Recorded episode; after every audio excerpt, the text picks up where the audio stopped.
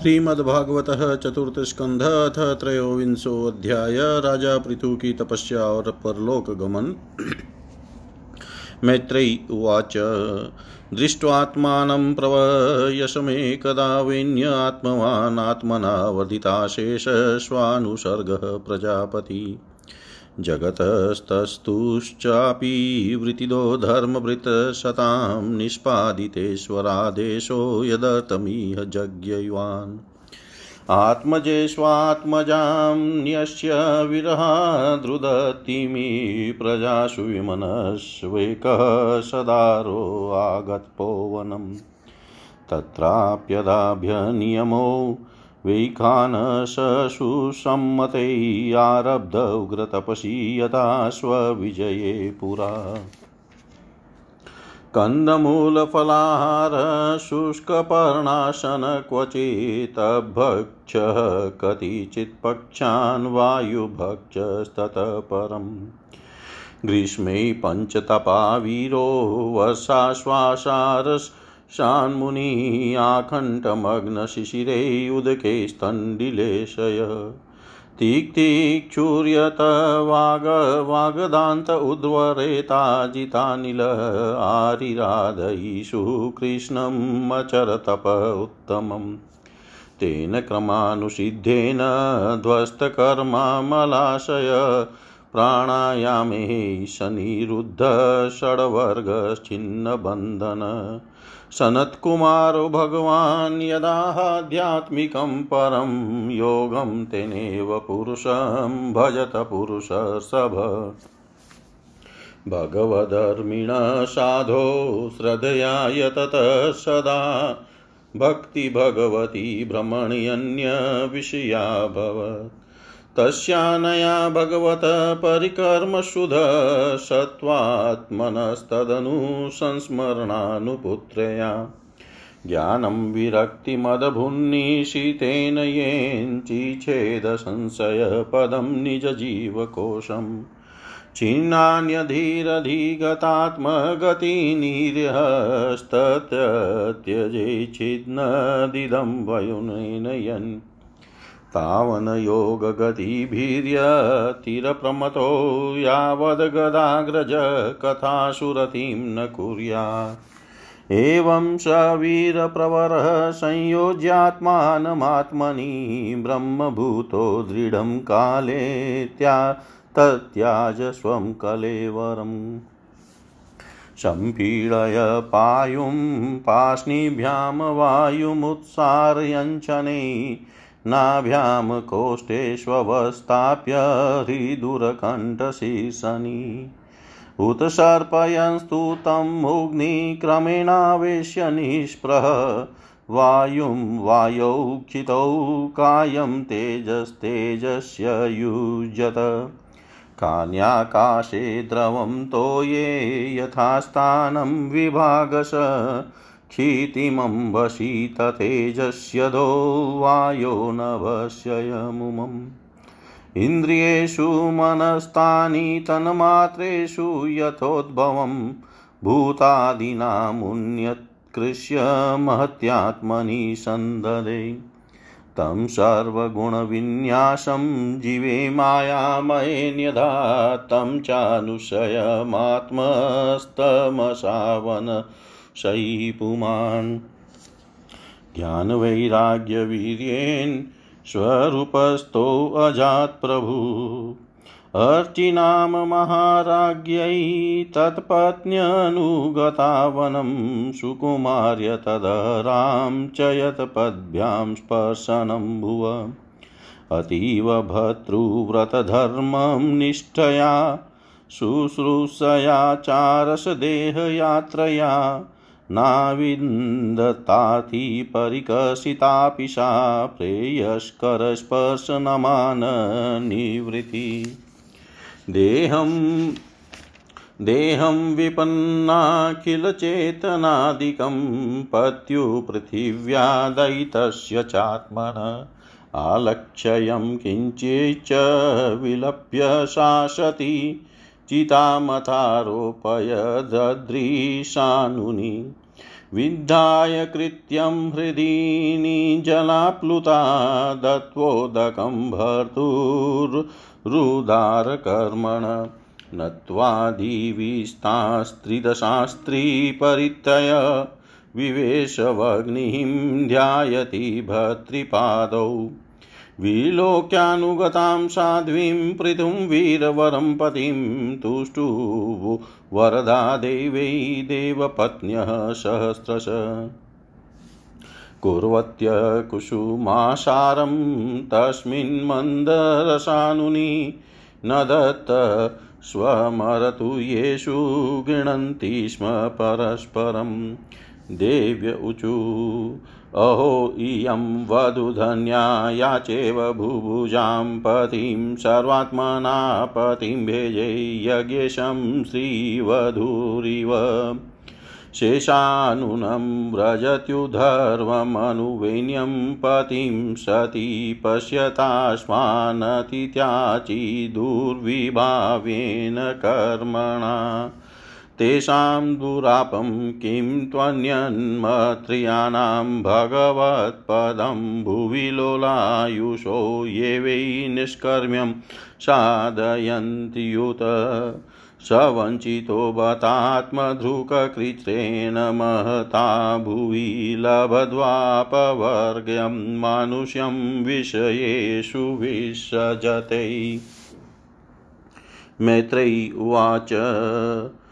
स्तुवती स्वमरस्त्रिषु पतिलोकं गतावधूयं वा आत्मविदां धुर्यो वैन्यप्रापाच्युताशय इतं भूतानुभावोऽसौ पृथुः स भगवत्तम। कीर्तितं तस्य चरितमुदां चरितस्य ते। य इदं सुमहत्पुण्यं श्रद्धया वहित पठेत् श्रावये शृणुयाद्वापि सपृथौ पदवीमिया ब्राह्मणो ब्रह्मवचशविराजन्यो जगतिपति वेश्यपठनविटपति स्याचुद्रशतमतामिया त्रिः कृत्वा इदमकार्ण्यं नरो नार्यत्वादृता अप्रजसुप्रजतमो निधनो धनवतम्। अस्पष्टकीर्तिसूयशा मूर्खो भवति पण्डित। इदं स्वस्त्ययनं पुंसाममङ्गल्यनि सु इदं स्वस्त्ययनं पुंसाममङ्गल्यनिवारणम्। धन्यं यशस्यमायुष्यं स्वर्गयं कलिमलापहं धर्मात् काममोक्षाणां शक्य सम्यकिषद्भिमभिप्सुभिः श्रद्धये तदनुश्राव्यं चतुर्णां कारणं परम्। विजयाभिमुखो राजा श्रुत्वैतदभियाति यान् बलिं तस्मै हरन्त्यग्रै राजानः पृथ्वे यथा। मुक्तान्यसङ्गो भगवत्यमलां भक्तिमुद्वहन् वेण्यस्य चरितं पुण्यं। शृणुयाच्छ्रावयेत् वैचित्रवीर्याभिहितं महन्माहात्म्यसूचकम् अस्मिन् कृतमतिर्मत्र्य पार्थवी गतिमाप्नुया अनुदिनमिदमादरेण शृण्वन् पृथुचरितं प्रतयन् विमुक्तसङ्गः। भगवती भवसिन्धुपोत् पादैः स च निपुणां लभते रतिं मनुष्य स च निपुणां लभते रतिं मनुष्य। श्री मैत्रेय जी कहते हैं, इस प्रकार महामनस्वी प्रजापति पृथु के स्वयं एवं अन्नादि तथा पूर्व ग्राम आदि सर्ग की व्यवस्था व्यवस्था करके स्थावर जंगम सभी की आजीविका का सुभिता कर दिया, तथा साधु जनोचित धर्मों का भी खूब पालन किया। मेरी अवस्था कुछ ढल गई है और जिसके लिए मैंने इस लोक में जन्म लिया था, उस प्रजा रक्षण रूप ईश्वर आज्ञा का पालन भी हो चुका है। अतः अब मुझे अंतिम पुरुषार्थ मोक्ष के लिए प्रयत्न करना चाहिए। यह सोचकर उन्होंने अपने विरह में रोती हुई अपनी पुत्र रूपा पृथ्वी का भार, अपनी पुत्री रूपा पृथ्वी का भार पुत्रों को सौंप दिया और सारी प्रजा को बिलकती छोड़कर वे अपनी पत्नी सहित अकेले ही तपोवन को चला, चल दिए।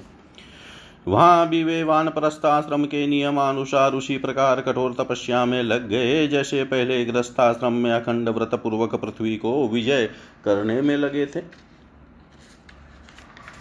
कुछ दिन तो उन्होंने कंद मूल फल खाकर बिताए, कुछ काल सूखे पत्ते खाकर रहे, फिर कुछ पकवाड़ों तक जल पर ही रहे और इसके बाद केवल वायु से ही निर्वाह करने लगे। वीरवर पृथु मुनि वृति से रहते थे गर्मियों में उन्होंने पंचाग्नियों का सेवन किया। वर्षा ऋतु में खुले मैदान में रहकर अपने शरीर पर जल की धाराएँ सही और जाड़े में गले तक जल में खड़े रहे। वे प्रतिदिन मिट्टी की वेदी पर ही शयन करते थे। उन्होंने शीतोष्ण आदि सब प्रकार के द्वंद्वों को सहा तथा वाणी और मन का संयम करके ब्रह्मचर्य का पालन करते हुए प्राणों को अपने अधीन किया। इस प्रकार श्री कृष्ण की आराधना करने के लिए उन्होंने उत्तम तप किया। इस क्रम से उनकी तपस्या बहुत पुष्ट हो गई और उसके प्रभाव से कर्म मल नष्ट हो जाने के कारण उनका चित्त सर्वथा शुद्ध हो गया।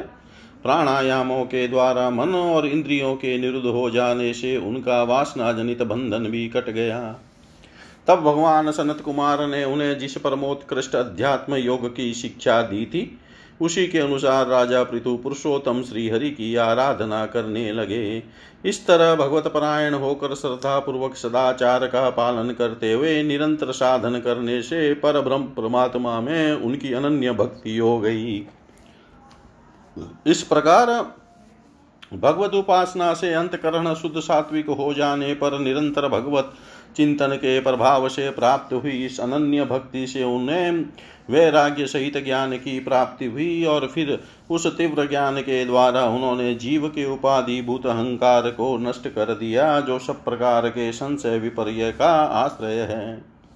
इसके पश्चात अध्यात्म बुद्धि की निवृत्ति और परमात्म स्वरूप श्री कृष्ण की अनुभूति होने पर अन्य सब प्रकार की सिद्धि आदि से भी उदासीन हो जाने के कारण उन्होंने उस तत्व ज्ञान के लिए भी प्रयत्न करना छोड़ दिया, जिसकी सहायता से पहले अपने जीव कोष का नाश किया था, क्योंकि जब तक साधक को योग मार्ग के द्वारा श्री कृष्ण कथामृत का में अनुराग नहीं होता, तब तक केवल योग साधना से उसका मोहजनित प्रमाद दूर नहीं होता, भ्रम नहीं मिटता।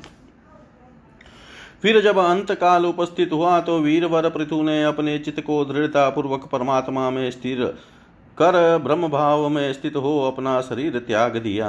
उन्होंने एडी से गुदा के द्वार को रोक कर प्राणवायु को धीरे धीरे मूलाधार से ऊपर की ओर उठाते हुए उसे क्रमशः नाभि हृदय वक्ष स्थल कंठ और मस्तक में स्थित किया।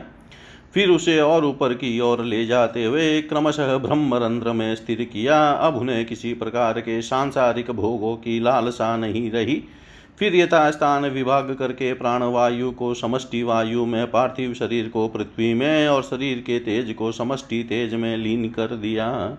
यदि आकाश आदि देवावच्छिन्न आकाश को महाकाश में और शरीरगत रुधिरादि जल्य अंश को समष्टि जल में लीन किया, इस प्रकार फिर पृथ्वी को जल में, जल को तेज में, तेज को वायु में और वायु को आकाश में लीन किया। तदंतर मन को सविकल्प ज्ञान में जिनके अधीन वह रहता है, उन इंद्रियों में इंद्रियों को उनके कारण रूप तन मात्राओं में और सूक्ष्म भूत तन मात्राओं के कारण अहंकार के द्वारा आकाश इंद्रिय और तन मात्राओं को उसी अहंकार में लीन कर अहंकार को महतत्व में लीन किया। फिर संपूर्ण गुणों की अभिव्यक्ति करने वाले उस महतत्व को मायोपाधिक जीव में स्थित किया। तदंतर उस माया रूप जीव की उपाधि को भी उन्होंने ज्ञान और वैराग्य के प्रभाव से अपने शुद्ध ब्रह्म स्वरूप में स्थित होकर त्याग दिया। महाराज पृथु की पत्नी महारानी अर्ची भी उनके साथ वन को गई थी। वे बड़ी सुकुमारी थी। पैरों से भूमि का स्पर्श करने योग्य भी नहीं थी। फिर भी उन्होंने अपने स्वामी के व्रत और नियम आदि का पालन करते हुए उनकी खूब सेवा की और मुनिवृत्ति के अनुसार कंदमूल आदि से निर्वाह किया। इससे यद्यपि वे बहुत दुर्बल हो गई थी तो भी प्रियतम के कर स्पर्श से सम्मानित होकर उसी में आनंद मानने के कारण उन्हें किसी प्रकार कष्ट नहीं होता था। अब पृथ्वी के स्वामी और अपने प्रियतम महाराज पृथु की देह को जीवन के चेतना आदि सभी धर्म से रहित देख उस सती ने कुछ देर विलाप किया। फिर पर्वत के ऊपर चीता बनाकर उसे उस चीता पर रख दिया। इसके बाद उस समय के सारे कृत्य पर नदी के जल में स्नान किया। अपने परम पराक्रमी पति को जलांजलि दे, आकाश स्थित देवताओं की वंदना की, तथा तीन बार चिता की परिक्रमा कर पतिदेव के चरणों का ध्यान करती हुई अग्नि में प्रवेश कर गई। परम साध्वी अर्ची को इस प्रकार अपने पति वीरवर पृथु का अनुगमन करते देख सहस्त्रों वरदायिनी देवियों ने अपने अपने पतियों के साथ उनकी स्तुति की। वहाँ देवताओं के बाजे बजने लगे। उस समय उस मंदराचल के शिखर पर वे देवांगनाएँ पुष्पों की वर्षा करती हुई आपस में इस प्रकार कहने लगी। देवियों ने कहा, ओ, यह स्त्री धन्य है। इसने पत्ने पति राज राजेश्वर पृथु की मनवाणी शरीर से ठीक उसी प्रकार सेवा की है, जैसे श्री लक्ष्मी जी यज्ञेश्वर भगवान श्री विष्णु की करती है। अवश्य ही अपनी अचिंत्य कर्म के प्रभाव से यह सती हमें भी लांग कर अपने पति के साथ उच्चतर लोकों को जा रही है। इस लोक में कुछ भी दिनों का जीवन होने पर भी जो लोग भगवान के परम पद की प्राप्ति कराने वाला अज्ञान आत्मज्ञान प्राप्त कर लेते हैं। उनके लिए संसार में कौन पदार्थ दुर्लभ है? अतः जो पुरुष बड़ी कठिनता से भूलोक में मोक्ष का साधन स्वरूप मनुष्य शरीर पाकर भी विषयों में आसक्त रहता है, वह निश्चय ही आत्मघाती है। हाय हाय, वह ठगा गया। श्री मैत्रेयी जी कहते हैं, विदुर जी जिस समय देवांगना इस प्रकार स्तुति कर रही थी, भगवान के जिस परम धाम को आत्मज्ञानियों ने श्रेष्ठ भगवत प्राण महाराज पृथु गए महारानी अर्ची भी उसी पति लोक को गई। परम भागवत पृथु जी ऐसे ही प्रभावशाली थे। उनके चरित्र बड़े उदार हैं। उनके चरित्र बड़े उदार हैं। मैंने तुम्हारे सामने उनका वर्णन किया। जो पुरुष इस परम पवित्र चरित्र को श्रद्धा पूर्वक निष्काम भाव से एकाग्रचित से पढ़ता, सुनता अथवा सुनाता है, वह भी महाराज पृथु के पद भगवान के परम धाम को प्राप्त होता है। इसका सकाम भाव से पाठ करने से ब्राह्मण ब्रह्म तेज प्राप्त करता है, क्षत्रिय पृथ्वीपति हो जाता है, वैश्य व्यापारियों में प्रधान हो जाता है और शूद्र में साधुता आ जाती है। स्त्री हो अथवा पुरुष, जो कोई इसे आदर पूर्वक तीन बार सुनता है, वह संतानहीन हो तो पुत्रवान, धनहीन हो तो महाधनी, कीर्तिहीन हो तो यशस्वी और मूर्ख हो तो पंडित हो जाता है। यह चरित मनुष्य मात्र का कल्याण करने वाला और हम मंगल को दूर करने वाला है। यह धन, यश और आयु की वृद्धि करने वाला, स्वर्ग की प्राप्ति कराने वाला और कलयुग के दोषों का नाश करने वाला है। यह धर्मादि चतुर्वर्ग की प्राप्ति में भी बड़ा सहायक है। इसलिए जो लोग धर्म, अर्थ, काम और मोक्ष को भली भांति सिद्ध करना चाहते हो, उन्हें इसका श्रद्धा पूर्वक श्रवण करना चाहिए। जो राजा विजय के लिए प्रस्थान करते समय से सुनकर जाता है, उसके आगे आकर राज लोग उसी प्रकार भेंटे रखते हैं जैसे पृथु के सामने रखते थे। मनुष्य को चाहिए कि अन्य सब प्रकार की आसक्ति छोड़कर भगवान में विशुद्ध निष्काम भक्ति भाव रखते हुए महाराज पृथु के इस निर्मल चरित को सुने, सुनावे और पढ़े। विदुर जी, मैंने भगवान के महात्म्य को प्रकट करने वाला यह पवित्र चरित्र तुम्हें सुना दिया? इसमें प्रेम करने वाला पुरुष महाराज पृथु की सी गति पाता है। जो पुरुष इस पृथु चरित का प्रतिदिन आदर पूर्वक निष्काम भाव से श्रवण और कीर्तन करता है, उसका जिनके चरण संसार सागर को पार करने के लिए नौका के समान है, उन श्रीहरि में सुदृढ़ अनुराग हो जाता है। इति श्रीमद्भागवते महापुराणे पारमहंस्यां संहितायां चतुर्थस्कन्धे त्रयोविंशोऽध्याय सर्वं श्रीशां सदाशिवार्पणम् अस्तु। ॐ विष्णवे नमः ॐ विष्णवे नमः ॐ विष्णवे नमः। श्रीमद्भागवत अथ चतुर्थ स्कंध अथ चतुर्विंशो अध्याय। पृथु की वंश परंपरा और प्रचेताओं को भगवान रुद्र का उपदेश। मैत्रेयी उवाच, विजिताश्वो अधिराजासीत पृथुपत्र पृथस्रवायवीयोभ्यो ददात काष्ठा भ्रातृभ्यो भ्रातृवत्सल। हर्यच्छायादिशत्प्राचीं धूम्रकेशाय दक्षिणां प्रतिचिम्रिकसंज्ञाय तुर्यां द्रवीणसे विभु। अन्तर्धानगतिं शक्रालब्धवान्तधानसङ्गीत अपत्यत्रयमाधत शिखण्डिन्यां सुसम्मतम्। पावकपवमान च शुचिरित्यग्नय पुरा वसिष्ठशापादुत्पन्ना पुनर्योगगतिं गता। अन्तर्धानो नभस्त्वयाम् अन्तर्धानो नभस्त्वया विधानमविन्दत य इन्द्रमसहतारं विद्वानपि न जग्नीवान्। राज्ञां प्रीतिं करादानदण्डशुल्कादिदारुणां मन्यमानो दीर्घसत्रव्याजेन विशसजः तत्रापि हंसं पुरुषं परमात्मानमात्मद्रिकयजस्तलोकतामापकुशलेन समाधिनाम्। अविधानादविधानि विदुरासुतषट्सुतान् बहिषदं गयं शुक्लं कृष्णं सत्यं जितव्रतम् बहिषतसु महाभागो अविधानि प्रजापति क्रियाकाण्डेषु निष्णातो योगेषु च कुरुद्वः।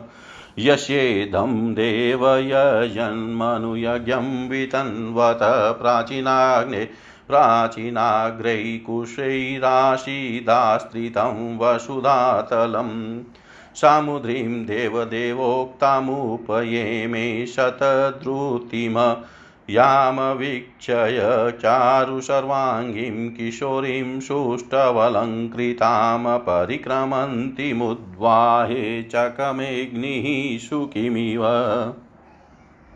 विबुधासुरगन्धर्वमुनिषिदनरो रगा विजिताः सूर्याया दिक्षु क्वणयन्त्येव नूपुरै प्राचीनबहिषः पुत्रा शतधृत्यां दशा भवन्तुल्यनामव्रता सर्वे धर्मा, धर्मस्नाता, प्रचेतस, पित्रा आदिष्टाः प्रजा सर्गे तप्स्यै अणवमाविशन् दशवशसहस्राणि तपसा आचस्तपस्तपतिम् यदुक्तं पतिदृष्टेन गिरीशेन प्रसीदता तद्ध्यायन्तो जपन्तश्च, पूजयन्तश्च संयता। विदुर्वाच प्रचेतसां गिरित्रेण यथा आसीत्पतिसङ्गम यदुताः हरप्रीतस्तनो भ्रमणवधात्वत सङ्गम खलु विप्रसै शिवेनेह शरीरिणां दुर्लभो मुनयो दद्युरसङ्गध्यमभीप्सितम् आत्मा रामोऽपि यस्त्वस्य लोककल्पस्य राधशैशक्त्या युक्तो विचरति घोरया भगवान् भव।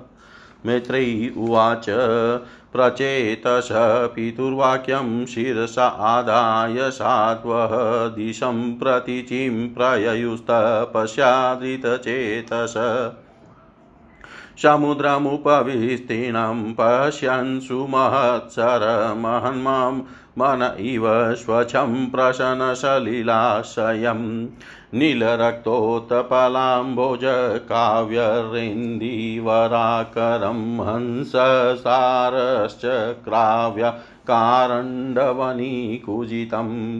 मतभ्रमरसौश्वर्यहृष्टरोमलताङ्घ्रिपम् पद्मकोशरजो दिक्षु वीक्षित् पत्व पतवपवनोत्सवं तत्र गान्धर्वमाकर्ण्यं दिव्यमार्गमनोहरं विस्मयुं विशिस्मयुराजपुत्रास्ते मृदङ्गपणवाद्यनु। तयोऽवसरसस्तस्मान्निष्क्रामन्तं सानुगम् उपगीयमानम् उपगीयमानम् अमरप्रवरं विबुधानुगै तप्तहेमनिकायाभं शितिकण्ठं त्रिलोचनं प्रसादसुमुखं वीक्ष्य प्रणिमुजात कौतुका शतान् प्रपनार्तिहरो भगवान् धर्मवत्सल धर्मज्ञानशीलसम्पन्नात् प्रीतः प्रीतानुवाच। श्रीरुद्र उवाच यूयं वेदिषदपुत्रा विदितं वसि च कीर्षितम् अनुग्रहाय भद्रं व एवं मे दर्शनं कृतम्। यः परं रहंसं साक्षात्त्रिगुणा जीवसङ्गीतात् भगवन्तं वासुदेवं प्रपन्नः स प्रियो हि मे। स्वधर्मनिष्ठः शतजन्मभिपुमान् विरिञ्चितामेति ततः परं हि माम् अव्याकृतं भागवतोऽथ वैष्णवं पदं यथाहं विबुधा कलात्ययै अथ भागवतां यू यूयं प्रियास्तं भगवान् यथा न मद्भागवतानां न प्रेयानन्योऽस्ति कैर्चित् इदं विविक्तं जपतव्यं पवित्रं मङ्गलं परम् निःश्रेयसकरं चापि श्रूयतां तद्वदामिव। मैत्रेयी उवाच। इत्यनुक्रोशहृदयो भगवानाहतान् शिव। बधाञ्जलीन् राजपुत्रान् नारायणपरोवच श्रीरुद्र उवाच जीतं त आत्मविधधुर्यस्वस्तये स्वस्तिरस्तु मे भवताराधसाराधं सर्वस्मा आत्मने नमः। नमः पङ्कजनाभाय भूतसूक्ष्मेन्द्रियात्मने। वासुदेवाय शान्ताय कुटस्थाय स्वरोचिषे सङ्कर्षणाय सूक्ष्माय दूरन्तायान्तकाय च नमो विश्वप्रबोधाय प्रद्युम्नायान्तरात्मने नमो नमो अनिरुद्धाय ऋषिकेशेन्द्रियात्मने नमः परमहंसाय पूर्णाय निभृतात्मने, स्वर्गापवर्गद्वाराय नित्यं शुचिषदे नमः। नमो हिरण्यवीर्याय, चातुहोत्राय तन्तवे, नम ऊर्जं मिषेत्रय्या पतये यज्ञरेतसे तृप्तिदाय च जीवानां नमः सर्वरसात्मने सर्वसत्त्वात्मदेहाय विशेषाय स्थिरवीयसे नमस्त्रैलोक्यपालाय सह ओजो बलाय च अर्थलिङ्गाय नभसे नमो अन्तबहिरात्मने नमः पुण्याय लोकाय अमुष्मै भूरिवर्चसे प्रवृताय निवृताय पितृदेवाय कर्मणि नमो धर्मविपाकाय मृत्यवे दुःखदाय च नमस्ताशिषामीश मनवैकारणात्मने नमो धर्माय बृहते कृष्णाया कुण्ठमेधसे पुरुषाय पुराणाय साङ्ख्ययोगेश्वराय च शक्तित्रयसमिताय विडुषहङ्कृतात्मने चेत आकुतिरूपाय। नमो वाचो विभूतये। दर्शनं दर्शनं नो दिदृक्षूणां। देहि भागवतार्चितं रूपं प्रियतमं स्वानां। सर्वेन्द्रियगुणाञ्जनं स्निग्धप्रावङ्गन् श्यामं सर्वसौन्दर्यसङ्ग्रहं चावार्यत चतुर्बाहुं सुजातरुचिराननम् पद्मकोशपलाशाख्यं सुन्दरभ्रूसुनासिकं सुद्विजं सुकपोलास्यं संकर्णविभूषणं प्रीतिप्रहसितापाङ्गमल्कैरूपशोभितं लसत्पङ्कजकिञ्जल्दुकूलं मुष्टकुण्डलम् स्फुरत किरीटवलयहार्नूपुरमेखलं शङ्खचक्रगदा पद्म मालामण्युतमधिम सिंहस्कन्दत्विषो बिभ्रत् सोभग्रग्रीवकौस्तुभं श्रीयान् पाञन्या चिप्तनिकसा स्मोरसो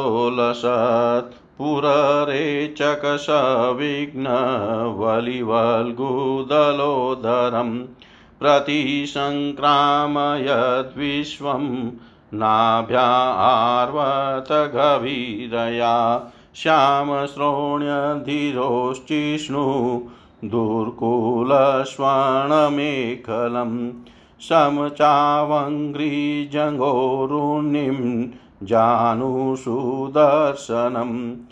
पदाशरतपद्मपलाशरोचिषा नखद्युभिनोऽन्तरघं विधुन्वता प्रदर्शय स्वीयमपास्तसाध्वशं पदं गुरो मार्गगुरुस्तमोजुषाम् एतद्रूपमनुध्येयमात्मशुद्धिमभीप्सितां यद्भक्तियोगो भयदस्वधर्ममनुतिष्ठतां भवान् भक्तिमता लभ्यो दुर्लभः सर्वदेहिनां स्वराजस्याप्यमिभिमत एकान्तेनात्मविद्गति। तं दुराराध्यमाराध्य शतमपि दुरापया। एकान्तभक्त्या को वाञ्छेत पादमूलं विना वहि। यत्र निर्विष्टमरणं कृतान्तो नाभिमन्यते विश्वं विध्वंसयनवीर्यशौर्यविस्फूर्जितभ्रुवा क्षणार्धेनापि तुलये न स्वर्गं न पुनर्भवम् भगवतसङ्गिसङ्गस्य मत्र्याणां किमुताशिष। अथानङ्घाङ्ग्रघ्रेस्तव कीर्ततीर्थयो रन्थबहिष्णानविधूतपापमनां भूतेष्वनुक्रोशसुसत्त्वशीलिनां स्यात् सङ्गमौ अनुग्रह एष नस्तव। न यस्य चितं बहिरर्थविभ्रमं तमोगुहायां च विशुद्धमाविशत्।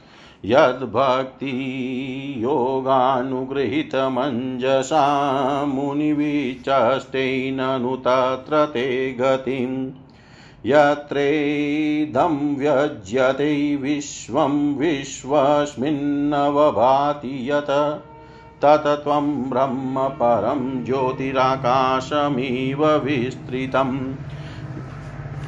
यो माययेदं पुर पुरुरूपया सृजद्भिभति भूय क्षपयत्यविक्रिय यद्भेद्बुधिषदीवात्मदुस्तया तमात्मतन्त्रं भगवन् प्रतीमहि। क्रियाकलापैरिदमेव योगिन श्रद्धान्विता साधु यजन्ति सिद्धये।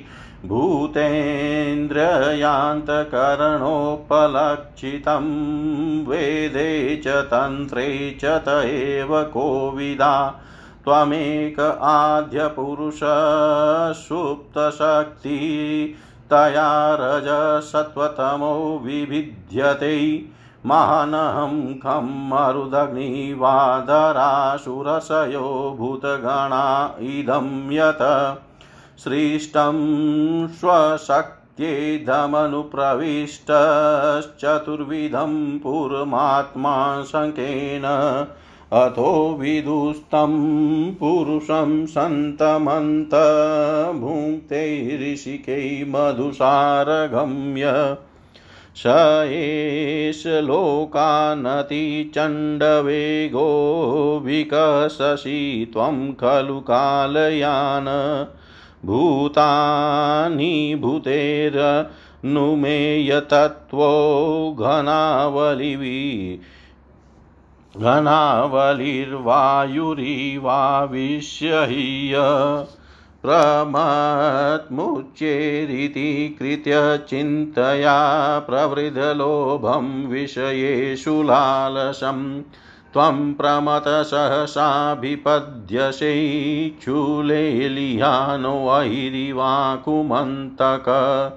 कस्त्वत्पदाब्जं विजयाति पण्डितो यस्ते अवमानव्ययमानकेतन विशङ्कयास्मद्गुरुचरिति गुरुरर्चति स्म यद् विनोपपतिं मनवश्चतुर्दश अथ त्वमसिनो भ्रमण परमात्मनं विपश्चितां विश्वं रुद्रभयध्वस्तमकुतश्चिद्भयागति इदं जपत भद्रं वो विशुधा नृपनन्दना।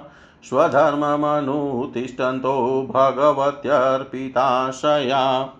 तमेवात्मानमात्मस्थं सर्वभूतेष्वस्थितम् पूजयध्वं गृह्णन्तश्च ध्यायन्तश्चाशकृदरीं योगादेशमुपासाद्य धारयन्तो मुनिव्रता समाहितधिय सर्वमेतदभ्यसतादृता इदमाह पुरास्माकं भगवन् विश्वसृक्पति जना भृगवादीनामात्मजानां श्रीश्रीक्षुसंसृक्ष संशिश्रीक्षतां ते वयं नोदिता सर्वे प्रजा सर्गै प्रजेश्वरा। अनेन ध्वस्ततमसशिश्रीक्षमो विविधाः प्रजा। अथेदं नित्यदा युक्तो जपनवहितः पुमान्। अचिराश्रेय आपनोति वासुदेवपरायण श्रेयसामिह सर्वेषां ज्ञानं निःश्रेयसं परं। सुखं तरति दुष्पारं ज्ञाननोर्वयसनार्णवम् य इमं श्रद्धया युक्तो मदगीतं भगवतस्तवम्। अधियानो दुराराध्यं हरिमाराधयत्यशो, विन्दते पुरुषो पुरुषोऽमुष्माध्यध्यधीच्छत्यसत्वरं मदगीतगीतात सुप्रीता श्रेयसामेकवल्लभात्। इदं यः कल्य उथाय प्राञ्जलिः श्रद्धयान्वितः शृणुयात्रावयेन मत्र्यो मुच्यते कर्मबन्धने। गीतं मयेदं नरदेवनन्दना। परस्य पुंस परमात्मनस्तत्त्वं जपन्त एकाग्रधियस्तपो महच्चरध्वमन्ते तत आप्स्यतेप्सितम् चरध्वमन्ते तत आप्स आप्स्यतेप्सितम्।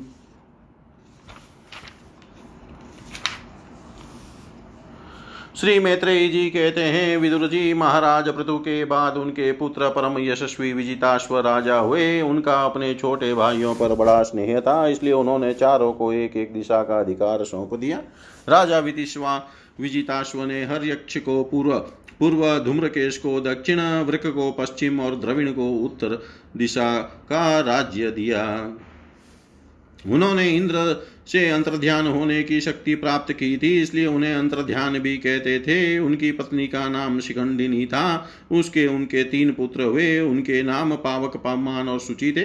पूर्व काल में वशिष्ठ जी का साप होने से उपयुक्त नाम के अग्नियों ने ही उनके उनके रूप में जन्म लिया था। आगे चल चलकर योग मार्ग से ये फिर अग्नि रूप हो गए। अंतर्ध्यान नवस्वती नाम की पत्नी से एक और पुत्र, पुत्र रत्न अविरधान प्राप्त हुआ। महाराज अंतर्धान बड़े उदार पुरुष थे। जिस समय इंद्र उनके पिता के अश्वमेध यज्ञ का घोड़ा हर कर ले गए थे उन्होंने पता लग जाने पर भी उनका वध नहीं किया था। राजा अंतर्धान ने कर लेना, दंड देना, जुर्माना वसूल करना आदि कर्तव्यों को बहुत कठोर एवं दूसरों के लिए कष्टदायक समझकर एक दीर्घकालीन यज्ञ में दीक्षित होने के बहाने अपना राजकाज छोड़ दिया। यज्ञ कार्य में लगे रहने पर भी उन आत्मज्ञानी राजा ने भक्त भय भंजन पूर्णतः परमात्मा की आराधना करके सुदृढ़ समाधि के द्वारा भगवान के दिव्य लोक को प्राप्त किया। विदुर जी अविरधान की पत्नी अविरधानी ने बहिषत गय शुक्ल कृष्ण सत्य और जितव्रत नाम के छह पुत्र पैदा किए। कुरुश्रेष्ठ विदुर जी इनमें अविरधान के पुत्र महाभाग बहिषत यज्ञादि कर्म कांड और योग्याभ्यास में कुशल थे। उन्होंने प्रजापति का पद प्राप्त किया। उन्हें एक स्थान के बाद दूसरे स्थान में लगातार इतने यज्ञ किए कि यह सारी भूमि पूर्व की और अग्रभाग करके फैलाए हुए कुशों से पट गई थी। इसी से आगे चलकर वे प्राचीन ब्रही नाम से विख्यात हुए। राजा प्राचीन बही ने ब्रह्मा जी के कहने से समुद्र की कन्या सत से विवाह किया था। सर्वांग सुंदरी, किशोरी सत द्रुति सुंदर वस्त्राभूषणों से सज धज कर विवाह मंडप में जब भंवर, भावर देने के लिए घूमने लगी, तब स्वयं अग्निदेव भी मोहित होकर उसे वैसे ही चाहने लगे जैसे सुखी को चाहता। था नव विवाहिता शत्रुदूति ने अपने नुपुरों की झनकार से ही दिशा विदिशाओं के देवताओं, असुर, गंधर्व, मुनि, सिद्ध मनुष्य और नाग सभी को वश में कर लिया था। सतदूत सत द्रुति के गर्भ से प्राचीन ब्रही के प्रचेता नाम के दस पुत्र, वे वे सब बड़े ही धर्मज्ञ तथा एक से नाम और आचरण वाले थे। जब पिता ने उन्हें संतान उत्पन्न करने का आदेश दिया, तब उन सबने तपस्या करने के लिए समुद्र में प्रवेश किया। वहाँ दस हज़ार वर्ष तक तपस्या करते उन्होंने तप का फल देने वाले श्री हरि की आराधना की। घर से तपस्या करने के लिए जाते समय मार्ग में श्री महादेव जी ने उन्हें दर्शन देकर कृपा पूर्वक जिस तत्व का उपदेश दिया था, उसी का वे एकाग्रता पूर्वक ध्यान, जप और पूजन करते रहे। विदुर जी ने पूजा भ्रमण मार्ग में प्रचेताओं का श्री महादेव जी के साथ किस प्रकार समागम हुआ और उन पर प्रसन्न होकर भगवान शंकर ने उन्हें क्या उपदेश किया? वह सार युक्त बात, आप कृपा कृपा करके मुझसे कहिए, भ्रमर से शिव जी के साथ समागम होना तो देहदारियों के लिए बहुत कठिन है, औरों की तो बात ही क्या है? मुनिजन भी जब सब प्रकार की आसक्ति छोड़कर उन्हें पाने के लिए उनका निरंतर ध्यान ही किया करते हैं, किंतु सहज में पाते नहीं। यद्यपि भगवान शंकर आत्मा राम हैं, उन्हें अपने लिए न कुछ करना है, न पाना है तो भी इस लोक सृष्टि की रक्षा के लिए वे अपनी घोर रूपा शक्ति शिवा के साथ सर्वत्र विचरते रहते हैं। श्री मैत्रेयी जी ने कहा, विदुर जी, साधु स्वभाव प्रचेतागण पिता की आज्ञा शिरोधार्य कर तपस्या में चित लगा पश्चिम की ओर चल दिए। चलते चलते उन्होंने समुद्र के समान विशाल एक सरोवर देखा। वह वह महापुरुषों के चित्त के समान बड़ा ही स्वच्छ था, तथा उसमें रहने वाले मत्स्य आदि जल जीव भी प्रसन्न जान पड़ते थे। उसमें नील कमल, लाल कमल, रात में, दिन में और सायंकाल में खिलने वाले कमल तथा इंदिवर आदि अन्य कई प्रकार के कमल सुशोभित थे। उसके तटों पर हंस, सारस, चकवा और कारणव आदि जल पक्षी चहक रहे थे। उसके चारों ओर तरह तरह के वृक्ष और लताएँ थी। उन पर मत वाले भौरे गूंज रहे थे। उनकी मधुर ध्वनि से हर्षित होकर मानो उन्हें रोमांच हो रहा था। कमल कोश के पराग, परागपुंज वायु के झकोरों से चारों ओर उठ रहे थे। मानो वहाँ कोई उत्सव हो रहा हो। वहाँ मृदंग पणव आदि बाजों के साथ अनेकों दिव्य राग रागिनियों के क्रम से गायन की मधुर ध्वनि सुनकर उन राजकुमारों को बड़ा आश्चर्य हुआ। इतने में ही उन्होंने देखा कि देवादि देव महा भगवान शंकर अपने अनुचरों के सहित उस सरोवर से बाहर आ रहे हैं। उनका शरीर तपी हुई स्वर्ण राशि के समान कांतिमान है, कंठ नीलवर्ण है तथा तीन विशाल नेत्र है। वे अपने भक्तों पर अनुग्रह करने के लिए उद्यत हैं। अनेकों गंधर्व उनका सुयश गा रहे हैं। उनका सहसा दर्शन पाकर प्रचेताओं को बड़ा कुतूहल हुआ। और उन्होंने शंकर जी चरणों में प्रणाम किया। तब शरणागत भयहारी धर्म वत्सल भगवान शंकर ने अपने दर्शन से प्रसन्न हुए। उन धर्मज्ञ और शील संपन्न राजकुमारों से प्रसन्न होकर कहा, श्री महादेव जी बोले, तुम लोग राजा प्राचीन बही के पुत्र हो। तुम्हारा कल्याण तुम्हारा कल्याण हो। तुम जो कुछ करना चाहते हो, वह भी मुझे मालूम है। इस समय तुम लोगों पर कृपा करने के लिए ही मैंने तुम्हें इस प्रकार दर्शन दिया है। जो व्यक्ति अव्यक्त प्रकृति और जीव संज्ञक पुरुष इन दोनों के नियामक भगवान वासुदेव की साक्षात शरण लेता है, वह मुझे परम प्रिय है।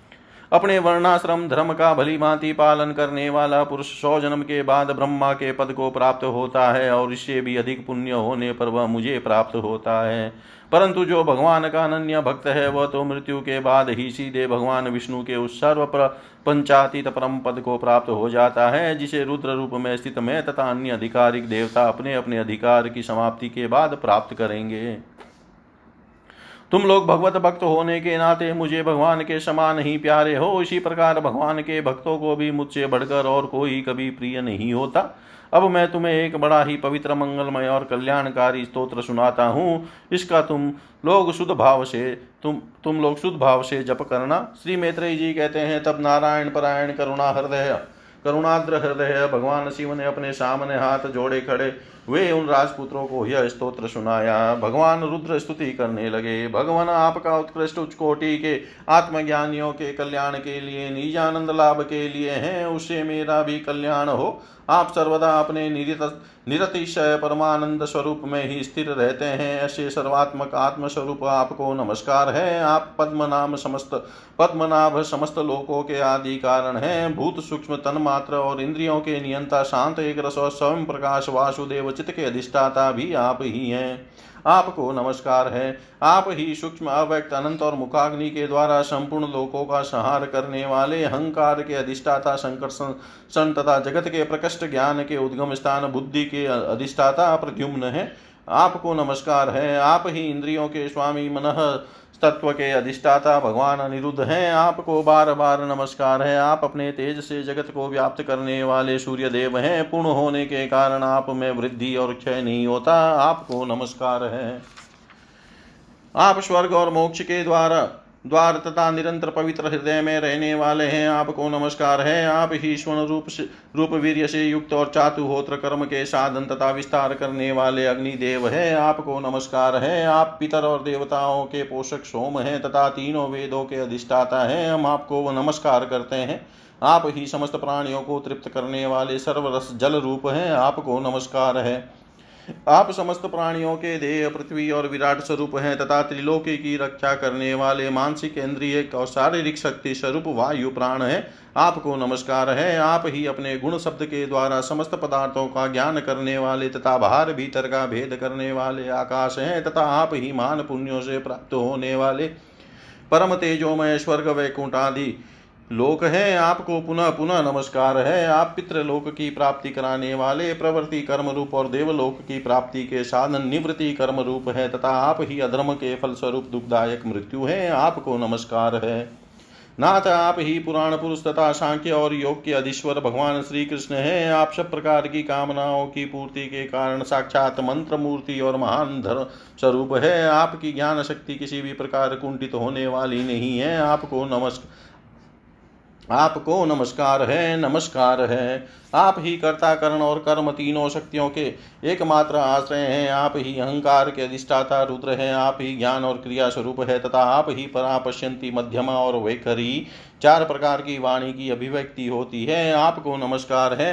प्रभु, हमें आपके दर्शनों की अभिलाषा है, अतः आपके भक्त जन जिस, जिसका पूजन करते हैं और जो आपके निज जनों को अत्यंत प्रिय हैं, अपने उस अनूप, रूप की आप हमें झांकी कराइए। आपका वह रूप अपने गुणों से समस्त इंद्रियों को तृप्त करने वाला है। वह वर्षाकालीन मेघ के समान स्निग्ध, श्याम और संपूर्ण सौंदर्यों का सार सर्वस्व है। सुंदर, चार विशाल भुजाएँ, महामनोहर मुखारविंद कमल दल के समान नेत्र सुंदर, भौहें, सुगढ़ नाशिका मनमोहिनी, दंत पंक्ति, अमोल कपोल युक्त मनोहर, मुखमंडल और शोभाशाली समान कर्ण युगल है। प्रीतिपूर्ण उन्मुक्त हास्य तिरछी चितवन काली काली घुंघराली अलके कमल कुसुम की केसर के समान फहराता हुआ पिताम्बर झिलमिलाते हुए कुंडल चमचमाते हुए मुकुट कंकन हार नुपुर और मेघला आदि विचित्र आभूषण तथा शंख चक्र गदा पद्म वनवाला और कौस्तुभ मणि के कारण उसकी अपूर्व शोभा है। उसके सिंह के समान स्थूल कंधे हैं, जिन पर हार के यूर एवं कुंडलादि की कांति झिलमिलाती रहती है, तथा कौस्तुभ मणि की कांति से सुशोभित मनोहर ग्रीवा है। उसका श्यामल वक्ष स्थल श्रीवत्स चिन्ह के रूप में लक्ष्मी जी का नित्य निवास होने के कारण कसोटी की शोभा को भी मात करता है। उसका त्रिवली से सुशोभित पीपल के पत्ते के समान सुडोल उधर श्वास के आने जाने से हिलता हुआ बड़ा ही मनोहर जान पड़ता है। उसमें जो भंवर के समान चक्करदार ना भी है, वह इतनी गहरी है कि उसमें उत्पन्न हुआ यह विश्वमान हो फिर उसी में लीन हो जाना, होना चाहता है। श्याम वन कटी भाग में पिताम्बर और स्वर्ण की मेखला शोभायमान है। समान और सुंदर चरण, पिंडली जांग और घुटनों के कारण आपका दिव्य विग्रह बड़ा ही जिगड़ जान पड़ता है। आपके चरण कमलों की शोभा शरद ऋतु के कमल दल की कांति का भी तिरस्कार करती है। उनके नखों से जो प्रकाश निकलता है, वह जीवों के हृदय अंधकार को तत्काल नष्ट कर देता है। हमें आप कृपा करके भक्तों की भयहारी एवं आश्रय स्वरूप उसी रूप का दर्शन कराइए। जगत गुरु हम अज्ञानावृत प्राणियों को अपनी प्राप्ति का मार्ग बतलाने वाले आप ही हमारे गुरु हैं। प्रभोचित शुद्धि की अभिलाषा रखने वाले पुरुष को आपके इस रूप का निरंतर ध्यान करना चाहिए। इसकी भक्ति ही स्वधर्म का पालन करने वाले पुरुष को अभय करने वाली है। स्वर्ग का शासन करने वाला इंद्र भी आपको ही पाना चाहता है तथा विशुद्ध आत्मज्ञानियों की गति भी आप ही है। इस प्रकार आप दे, सभी देहधारियों के लिए अत्यंत दुर्लभ है। केवल भक्तिमान पुरुष ही आपको पा सकते हैं। सत्पुरुषों के लिए भी दुर्लभ अनन्य भक्ति से भगवान को प्रसन्न करके जिनकी प्रसन्नता किसी अन्य साधनों से, साधना से दुसाध्य है, ऐसा कौन होगा जो उनके चरण तल के अतिरिक्त और कुछ चाहेगा। जो काल अपने अदम्य उत्साह और पराक्रम से फड़कती हुई बाह के इशारे से सारे संसार का संहार कर डालता है, वह भी आपके चरणों की शरण में गए हुए प्राणी पर अपना अधिकार नहीं मानता। ऐसे भगवान के प्रेमी भक्तों का यदि आधे क्षण के लिए भी समागम हो जाए तो उसके लिए उसके सामने में स्वर्ग और मोक्ष को कुछ नहीं समझता। फिर मत्र्य लोक के तुच्छ भोगों की तो बात ही क्या है? प्रभु, आपके चरण संपूर्ण पाप राशि को हर लेने वाले हैं। हम तो केवल यही चाहते हैं कि जिन लोगों ने आपकी कीर्ति और तीर्थ, गंगा जी में आंतरिक और बाह्य स्नान करके मानसिक और शारीरिक दोनों प्रकार के पापों को धो डाला है तथा जो जीवों के प्रति दया, राग, द्वेष रहित चित और सरलता आदि गुणों से युक्त हैं, उन आपके भक्तजनों के संग हम सदा प्राप्त हो, उन भक्तजनों का संग हमें सदा प्राप्त होता रहे, यही हम पर आपकी बड़ी कृपा होगी। जिस साधक का चित भक्ति योग से अनुग्रहित एवं विशुद्ध होकर न तो बाह्य विषयों में भटकता है और न ज्ञान गुहा रूप प्रकृति में ही लीन होता है, वह अनायास आपके स्वरूप का दर्शन पा जाता है, जिसे यह सारा जगत दिखाई देता है। जो स्वयं संपूर्ण जगत में भास रहा है, वह आकाश के समान विस्तृत और परम प्रकाश में ब्रह्म तत्व आप ही हैं। भगवान आपकी माया अनेक प्रकार के रूप धारण करती है। इसी के द्वारा आप इस प्रकार जगत की रचना, पालन और संहार करते हैं। जैसे यह कोई सदवस्तु हो, किंतु इससे आप में किसी प्रकार का विकार नहीं आता। माया के कारण दूसरे लोगों में ही भेद बुद्धि उत्पन्न होती है। आप परमात्मा पर वह अपना प्रभाव डालने में असमर्थ होती है। आपको तो हम परम स्वतंत्र ही समझते हैं।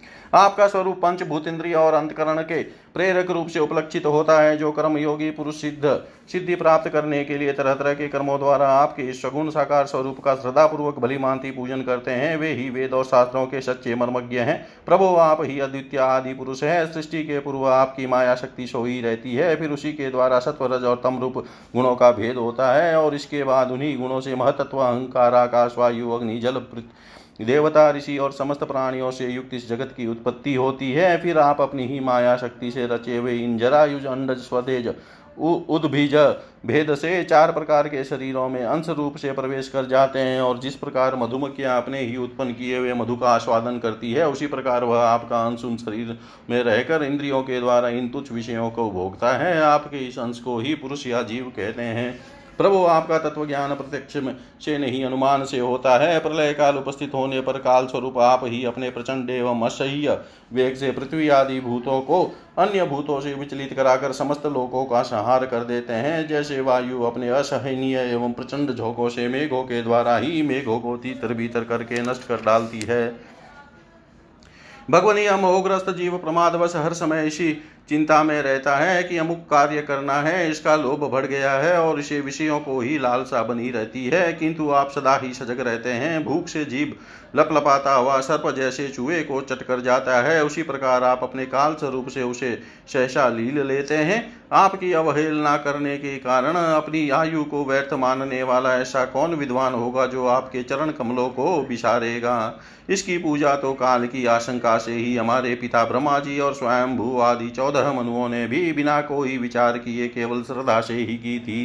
भ्रमण इस प्रकार सारा जगत रुद्र रूप काल के भय से व्याकुल है। अतः परमात्मा इस तत्व को जानने वाले हम लोगों के तो इस समय आप ही सर्वथा भय शून्य आश्रय हैं। राजकुमारों, तुम लोग विशुद्ध भाव से स्वधर्म का आचरण करते हुए भगवान में चित लगाकर मेरे कहे हुए इस स्तोत्र का जप करते रहो। भगवान, तुम्हारा मंगल करेंगे। तुम लोग अपने अंतकरण में स्थित उन सर्वभूतांतरयामी परमात्मा श्री हरि की ही बार बार स्तवन और चिंतन करते हुए पूजन करो। मैंने तुम्हें योग योगादेश नाम का स्तोत्र सुनाया है। तुम लोग इसे मन धारण कर मुनिव्रत का आचरण करते हुए इसका एकाग्रता से आदर पूर्वक अभ्यास करो। यह स्त्रोत्र पूर्व काल में जगत विस्तार के इच्छुक प्रजापतियों के पति भगवान ब्रह्मा जी ने प्रजा उत्पन्न करने की इच्छा वाले हम भृगु आदि अपने पुत्रों को सुनाया था।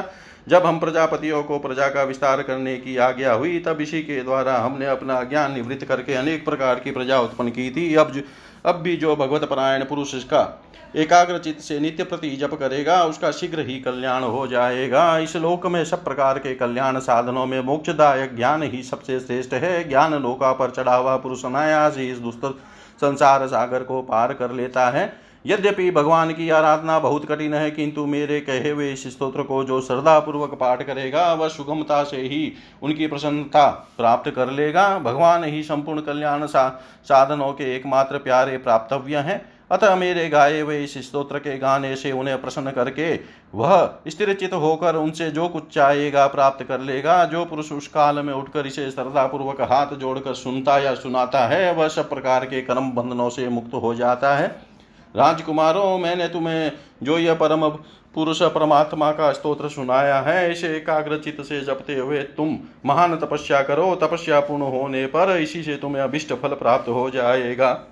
इति श्रीमद्भागवते महापुराणे पारमहंस्यां संहितायां चतुर्थस्कन्धे रुद्रगीतं नाम चतुर्विंशोऽध्याय सर्वं श्रीशां सदाशिवार्पणम् अस्तु। ॐ विष्णवे नमः ॐ विष्णवे नमः ॐ विष्णवे नमः।